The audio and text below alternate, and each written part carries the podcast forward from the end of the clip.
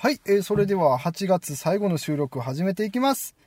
和歌山観光ラジオ、和歌ネット高砂。は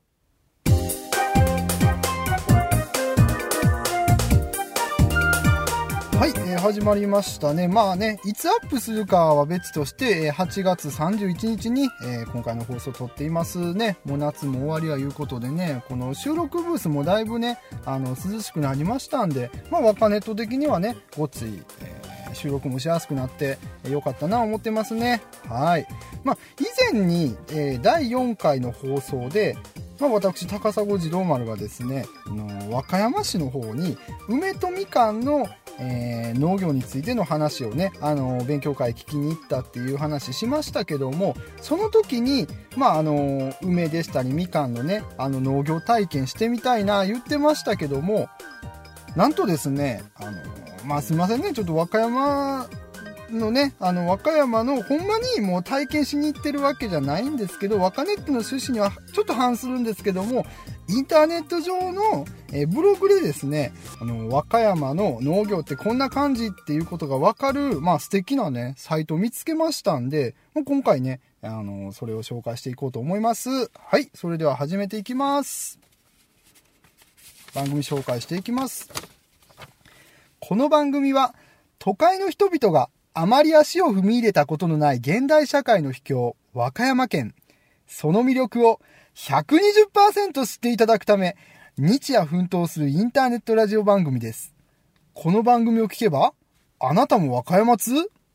案内人は私、高砂次郎丸が務めさせていただきます。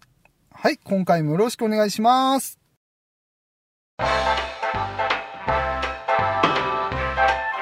えまあね、あの、珍しく、この番組には珍しく、あの、フリートークが、えー始まりのね、回になりましたね。まあ、どんなね、ブログなんか言いますと、まあ、農業ってこんな感じって分かりやすいサイトありますと言いましたけども、とですね、農家の嫁、修行日記、和歌山っていうブログがありまして、ブログどんな感じか言いますと、えー都会生まれで、もともと東京でですよ、あの、OL やってた、バードさんっていう方が、女性の方がいらっしゃるんですけども、その人が、和歌山出身のね、あの、旦那さんと結婚して、それで、和歌山のね、農家の生活を始めることになりました。で、場所は、まあ、あの、和歌山県日高郡日高川町っていう、あの、日本一楽しい山彦スポット、ヤッホーポイントがあるっていう、まあ、そういうことが売りの町なんですけども、ここでね、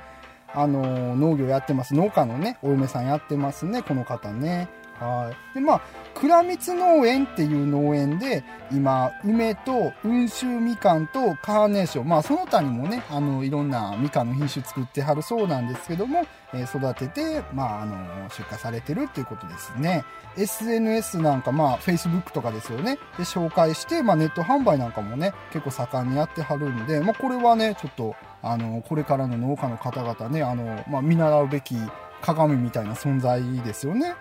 はい。このブログ、基本的にはね、あの、毎日の農業のお話とか、その和歌山県での農家の人の生活のね、話がよく出てくるんですけども、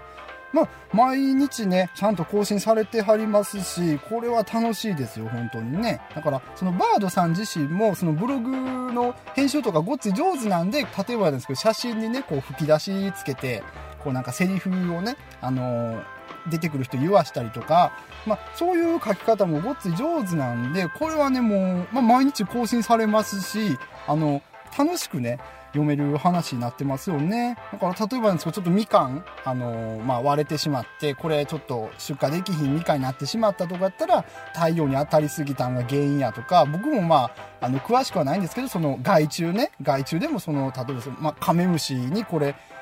なんですか？みかんの汁吸われてしまったから、これちょっと商品なれへんわとか、そういうことまでね、あの、細かく紹介されてはるんで、これはね、楽しく読めますよ。あのね、だから田舎の人目線だけじゃなくて、都会育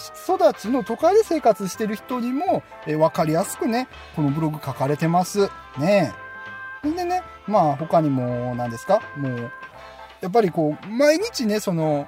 そこの農園の生活とか追って見れるんで、だから言うたら、その、あれですよ、あの、ムツゴロウ王国みたいなね、感じですね。若い人、ちょっとあんまりムツゴロウ王国言うてピンとけえへんかったら、あの、鉄腕ダッシュのダッシュ村、ダッシュ島ですか？あの、何ですか？あの、今無人島でやってますけどね。あんな感じで、四季折々のね、あの、折々のイベントを毎日紹介してるっていうね、時間を追って農園の様子を楽しめるんで、まあ、例えばですけど、なんかこう、生き物を飼うてる生き物とかこんな風になったとかね、畑こんな風になってるとかね、あと、なんか友達とか近所の人遊びに来たとか、そういうのを農園の生活ちょっと楽しめるような感じですよね、疑似的にね。だからまあちょっとこれ、エンターテインメントになってますよね、もう。ある種ね。はい。ぜひね、足を運んでみたいと私も思ってますんでね。もう和歌山のね、田舎暮らし、ね、あの、I ターンとかよくありますけど、田舎暮らし興味を持つ方々も、まあ、見たらプラスになるし、まあ、増えてほしいですしね、そういうの関心持ってる方ね。の作物も、あの、ネット上で、あの、うまく売ってるね、例になってますんで、これはね、同業者の方もこれ見るべきなんちゃいますか？これ見習うべきですよね、これはね。はい。まあ、和歌山の人にとっても、和歌山県の、県外の人にとっても、ね、すごく良い影響を与えてくれるブログだと思いました。これね、あの、ぜひ皆さんちょっとリンク貼っときますんで、倉光農園さんのね、あの、サイトとか、農家の夢修行日記、見てみてくださいよ、一回。ね、この、なんか、なんですか、その農業にかけるね、熱い思いとか、めっちゃ入ってますんで、ごっつい応援したくなりますよ、ここはね。はい。えー、こんな感じでいかがでしょうか？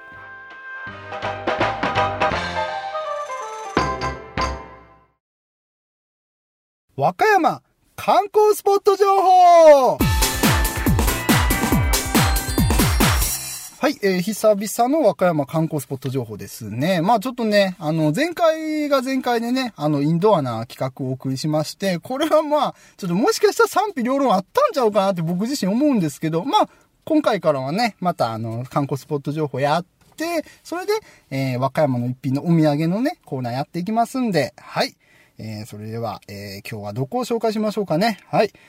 和歌山観光スポット情報は、高砂次郎丸が行ってきた和歌山の観光スポットについて語るコーナーです。まあ、ただね、これ情報とかね、あの、日々変わっていきますんで、最新の情報とかは、自分でね、その観光スポットにお問い合わせするなりして、えー、間違えないように確認しておいてください。はい。ま、もうすぐね、あの、秋なんで、えー、まあ、夏はね、海とかね、山、行ってましたけども、まあ、秋やからなんですか？まあ、いろいろありますよね。何々の秋とか、まあまあ、いろいろあると思いますけども、まあ、芸術の秋で行きましょう。今回、あえてね。まあ、芸術をね、和歌山で、えー、鑑賞してもらえるような観光スポットを今回紹介していきます。はい。えー、その名もですね、和歌山県立近代美術館。もう美術館ですよね。もう聞いての通り。まあ、和歌山にもね、こういうちょっと、何ですか？その、まあ、モダンめなね、そのなんかちょっとと都会的なね、場所あるぞっていうこと今日はね、ドーンと言うてありますよ。ここでね。和歌山市の、えー、和歌山城っていうお城ね、あると思うんですけども、徳川御三家のお城ですよね。の、えー、南側すぐの、えー、場所に、ここの和歌山県立近代美術館はあります。ね、まあ、場所的にね、ちょっと駅とかから離れてますし、バス停もあるんですけども、やっぱりね、もうこれ車で訪れるようになってますんで、まあ、ここでね、美術館入っていただいたら、駐車料金安くなりますんで、これはね、まあ、どうやろうな、車で来るのがいいんかな？車で来るのがいいでしょうね。はい。でね、まあ、あの、僕も車で行きました。車止めて、駐車場地下にあるんですけども、地上に登って、なんかね、あの、手すりが異様にくねくねしたね、コンクリートの階段登っていくんですけども、こっからね、すでにね、雰囲気が、和歌山の何ですか、その山とか森とかね、海とかばっかりある雰囲気とはちょっと違ってくるんですよね、建物的に。まあ、階段登って、入り口入りましたと。で、もう完全にこうちょっと和歌山的な印象っていうね、あんまり受けにくい内装になってますんで、ちょっと小綺麗なね、あの、東海の美術館っぽい感じですよね。もうここはね。はい。でね、僕ね、あの、7月の6日ね、まあ結構 前ですね。7月の6日に行ったんですけど、そこでは、えー、っとですね、大俣寒風展っていうのをやってまして、大俣寒風さんっていう、あの、和歌山市出身の画家がいてはるんですけど、その人が、えー、生誕120周年ということでね、あの、生誕120年か、生誕120年ということで、大俣寒風さんの若い頃から、まあ、晩年のね、絵とかも、かなり、あの、網羅されて、あの、何ですかあの、展示されてました。まあ、大正時代から昭和初期に活躍したこの大俣寒風さんなんですけど、まあ、どんな人か言いますと、まあ、洋画もともと若い頃やろうと思ってて、それでね、和歌山と東京間を行き来して、えー、勉強してたんですけども、歌人の人とね、あの、歌とか書く人と知り合って、それで万葉集に興味を持つようになって、万葉集画線っていうね、あの、なんですか、その万葉集の、あの、歌とかそういう風景、ね、あの、場面にちなんだ、えー、絵をね、71枚描いてはるのが、この万葉集画線、その画線やったり、まあ、あとは何ですか、そう、ね、風景画とか仏教画をこう掛け軸にね、あの、描くようなのが、あの、まあ、結構この、ごっついベテランのね、あの画家になってからは、こう、メインのあの作品になってきた人ですね。で、まあ、あの、万葉集画線っていうのは、戦前ね、まあ、やっぱり、あの、戦意に、こう、なんですか、こう、戦争の気持ちね、高まらす、高まらせるために、こう、万葉集結構、あの、ピックアップされたらしいんですけど、その時に、まあ、ね、あの、万葉集のその、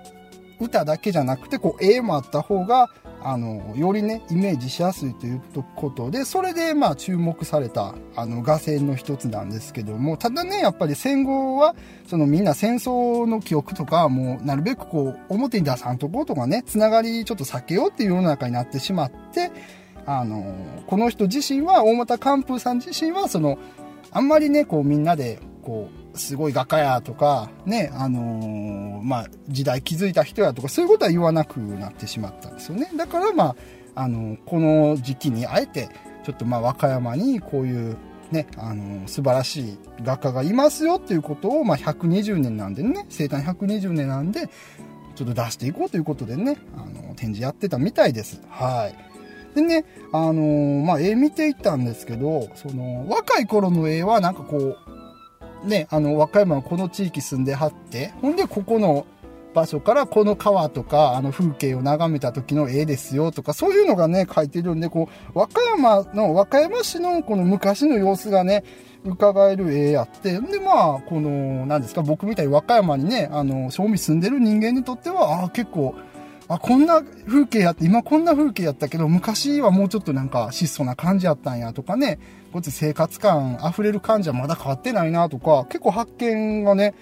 ありましたよね。で、まあ、やっぱり何ですか、その仏教画もそうですし、あの万葉集の絵も、やっぱり洋画やってる人なんで、その昔ながらのその日本画の、えっ、ー、と、作風の方とは、やっぱりちょっと、なんか、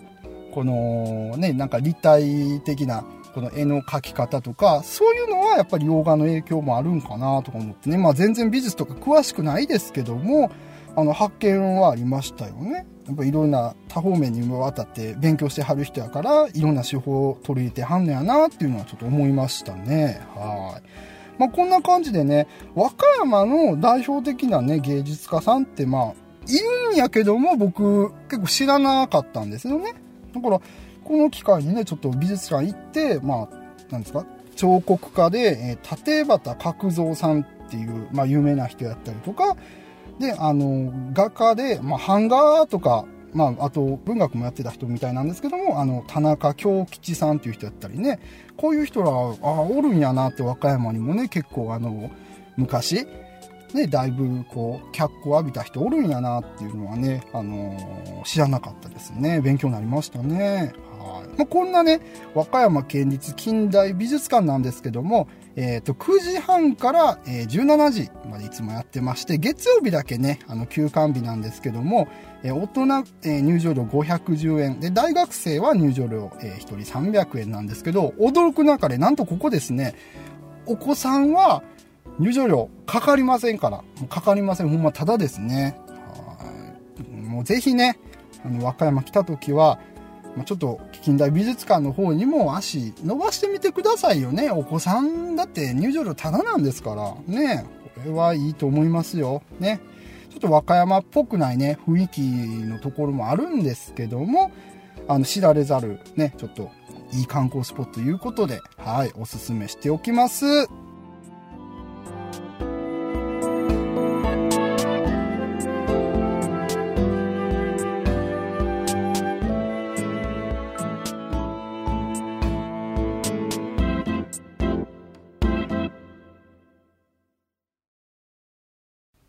山の一品。は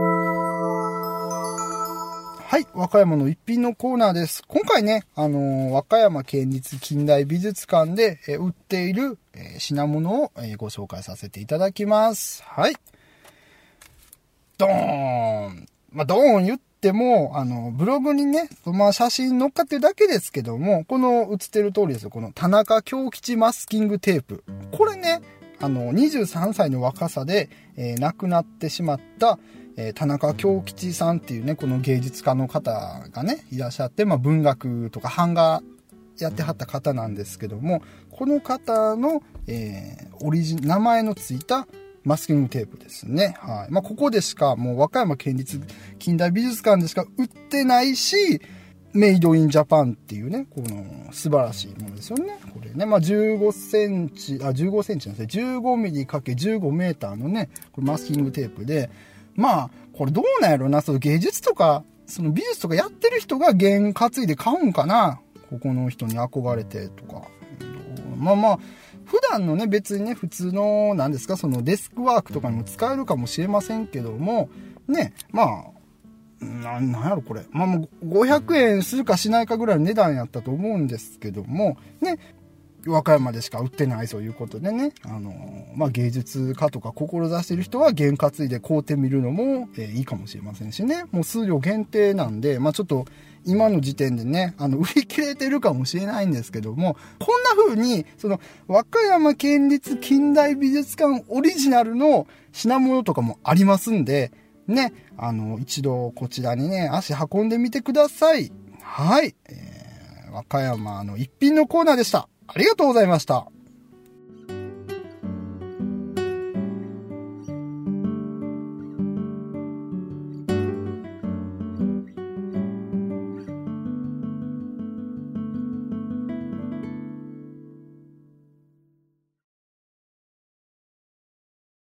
はい、えー、それではエンディングです。ね、まあ今回ね、ちょっとあのー、なんかこう静かにね、鑑賞できるようなスポットをご紹介させていただいたんですけども、和歌山のね、意外性みたいなものをね、最近結構気づく場面が僕自身もありますんで、そういうものもね、あの、時々織り交ぜて紹介してみたいなって思ってますんで、まあ、これからもね、あの、よろしくお願いします。はい。ええー、ですね。まあ、ちょっとね、あの、今後なんですけども、以前にリスナーさんからお便り来てたような、和歌山のミュージシャンのね、なんか、まあ、あこういう人やったよみたいなね、ちょ、ちょっと見に行ってみたりして、あの、感想なんかもね、ここで、あの、お伝えできたらなって思ってますんで、そこは、えー、まあ、また今後ね、ちょっと、少しずつやっていこうと思います。はい、えー、和歌山の、えー、和歌山なんて何やそれよくわからん終わり方になってしまいますねはい。えー、それで和歌山観光ラジオ、えー、和歌ネット高砂案内人は私高砂次郎丸でした。ありがとうございました。